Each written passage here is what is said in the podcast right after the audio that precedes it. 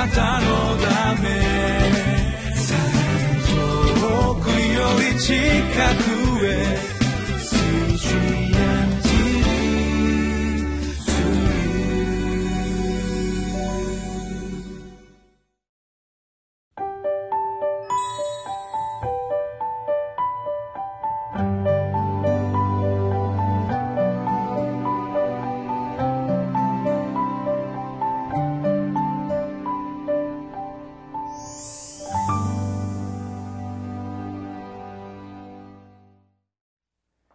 皆さんこんにちは。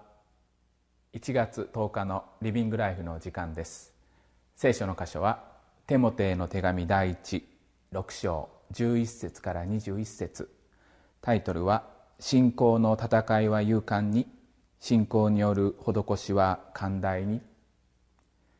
私たちに与えられている神様の恵みは目に見えないものでありますから時にはそれがどういう豊かなものかということを見失ってしまうことがあるかもしれません。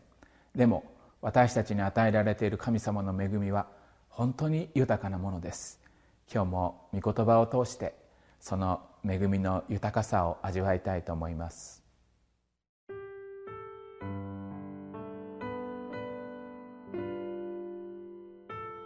テモテへの手紙第一六章十一節から21節しかし、神の人よ、あなたはこれらのことを避け、正しさ、経験、信仰、愛、忍耐、入和を熱心に求めなさい。信仰の戦いを勇敢に戦い、永遠の命を獲得しなさい。あなたはこのために召され、また多くの証人たちの前で立派な告白をしました。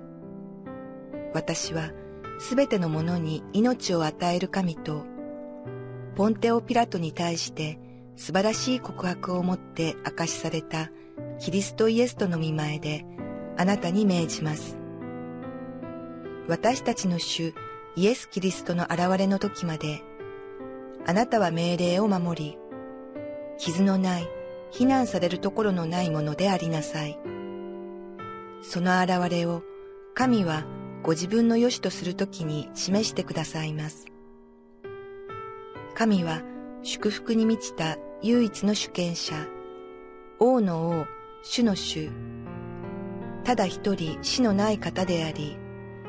近づくこともできない光の中に住まわれ、人間が誰一人見たことのない、また見ることのできない方です。誉れと常しえの主権は神のものです。アーメン。この世で富んでいる人たちに命じなさい。高ぶらないように。また、頼りにならない富に望みを置かないように。むしろ、私たちにすべてのものを豊かに与えて楽しませてくださる神に望みを置くように。また、人の益を図り、良い行いに富み、惜しまずに施し、喜んで分け与えるように、また、誠の命を得るために、未来に備えて、良い基礎を自分自身のために築き上げるように。テモテよ、委ねられたものを守りなさい。そして、俗悪な無駄話、また、間違って霊知と呼ばれる反対論を避けなさい。これを公然と主張したある人たちは信仰から外れてしまいました。恵みがあなた方と共にありますように。今日はテモテへの手紙の最後の箇所です。パウロがテモテにどういう思いを持ってこの手紙を書いたのかその結論部分を今日はご一緒に見ていきたいと思います。パウロはテモテのことを本当によく祈り心配し愛し教会で苦労するテモテに向けてこの手紙を書きました。今日の聖書の箇所の6章の11節のところに「しかし神の人よあなたはこれらのことを避け正しさ経験信仰愛忍耐柔和を熱心に求めなさい。テモテがどういう思いでどういう感情でこの時いたのかということは詳しくは分かりませんけども多分大きな苦難の中に苦労の中にテモテは置かれていたんじゃないかなって思います。そしてこのパウロの手紙を読むことを通して本当に励ましを受けてこれから歩いていこうっていう力がこのテモテの中に満ちていったんだと思うんです。11節の「神の人よ」っていうこの呼びかけ。本当にこの呼びかけの中にパウロの愛が込められていると思うんですね。もしかするとテモテは自分が何者であるかっていうことを見失ってしまうっていうこともあったかもしれないです。苦しいことや非難されることや神様に対していろんな思いを抱くということもテモテはあったかもしれません。迷ってしまうっていうか本当に正しいことを見失ってしまうっていうことがあったかもしれないんですね。でも神の人よっていうこの呼びかけを通して神様の眼差しはいつも私たちに注がれているっていうことを思い起こさせるためにこの言葉をパウロは語りかけたんだと思うんですね。この言葉は今日私たちにも語りかけられています。神の人よあなたは神様に愛されています。あなたは神様に守られています。大きな神様のご計画の中に今日という日が与えられています。目に見える状況はいろんな苦しみや痛みっていうのがあるかもしれませんけどもでも神の人よ大丈夫。神様は絶対にあなたを見捨てない見放さない。だから苦しみを嘆いたり人を非難したり下を向いて生きていくっていうことではなくて正しさ経験信仰愛忍耐柔和を熱心に求めていく心を与えられ備えられるようにとパウロは語りかけるんです。テモテは今までの牧会の歩みの中でいろんな場面があったと思いますけどもその時精霊の助けの中でイエス・キリストを信じることそしてその信じることの豊かな価値ということをみんなに伝えていたんだと思うんです。12節のところ信仰の戦いを勇敢に戦い永遠の命を獲得しなさい。あなたはこのために召されまた多くの商人の前で立派な告白をしました。神様は私たちにある時不思議なことをしてくださいます。状況や環境を見ると落ち込むことがいっぱいあるんですけどもでも聖書を読むと教会に行くと何か力が出てきて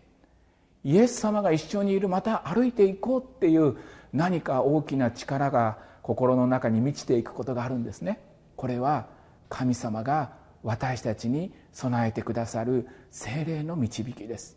告白するように神様の恵みを告白するような時を神様たくさん備えてくださるんです。その告白を思い起こして手も手を勇敢に戦いなさいとそういうふうにパウロは励まします。私たちの信仰の生涯にも戦いがあります。葛藤があります。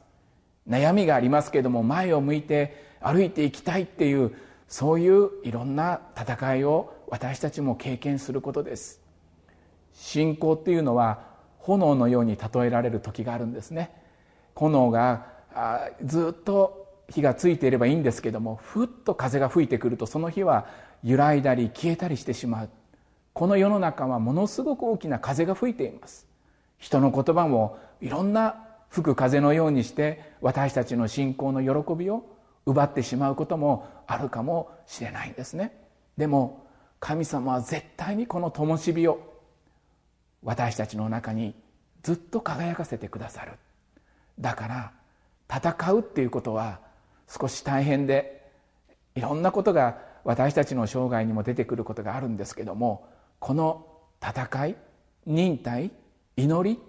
そのようにして神様の恵みにくっついて生きていく人の生涯を神様本当に祝福してくださる。神の人はそういう戦いがありますけども自分の力が弱くても神様の大きな力に支えられて私たちは戦い続けて生きていくことができます。そしてやがて神様はあなたに勝利の冠を与えてくださいます。戦いは続くことがありますけども神様の御手の守りの中で私たちが今日御言葉にくっついて生きていく。私は弱いんですけども今日御言葉を開きました。聖書の言葉を頼りに生きていく時にその戦いはちゃんと戦い方が聖書に示されていてそしてそのようにして生きていくと神様勝利を与えてくださる。神の人は戦いがありますけど究極的には恐れなくて大丈夫なんです。イエス様がもう勝利してくださっているから私たちは信頼して歩いていきたいんですね。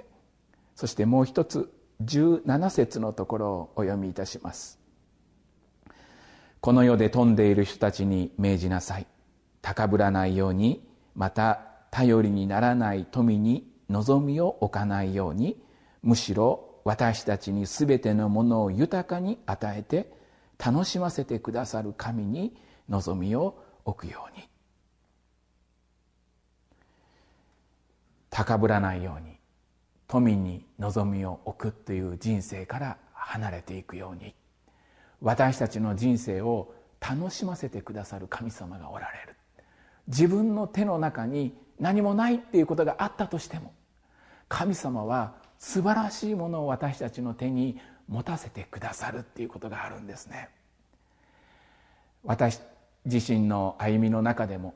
本当にピンチっていうかもうダメだって思う時にこそ神様が劇的な助けっていうか備えっていうのをしてくださるっていう技を何度も見せられました。もうダメだって手を挙げて自分の中には力も富も何もないって思えるその時に神様が必要を備えていてくださる。楽しませてくださる。こんな大きな神様の豊かな恵みがあるならば自分で何かを握りしめて積み上げてそれで安心するっていう生涯ではなくて手放して捧げて生きていく時に神様は私たちの歩みの一つ一つを知って導いて備えてくださる。手を挙げて祈る。神様私には力がありません。私には何も自分で自分を満たすものがありません。神様助けてくださいって手を挙げて祈る時。神様はその手を挙げて祈るこの思いの中に豊かなものを備えてくださる。私たちは今日信じて生きていきたいと思うんですね。ないことを嘆いたり何か満たされないことに憤ったりして生きていくっていうことから離れてないけれど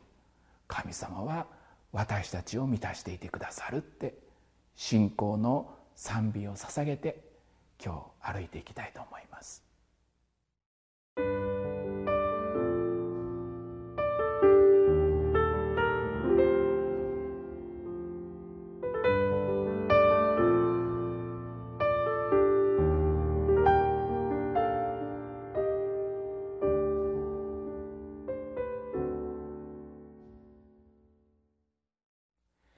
数えてみよ主の恵みっていう賛美があります。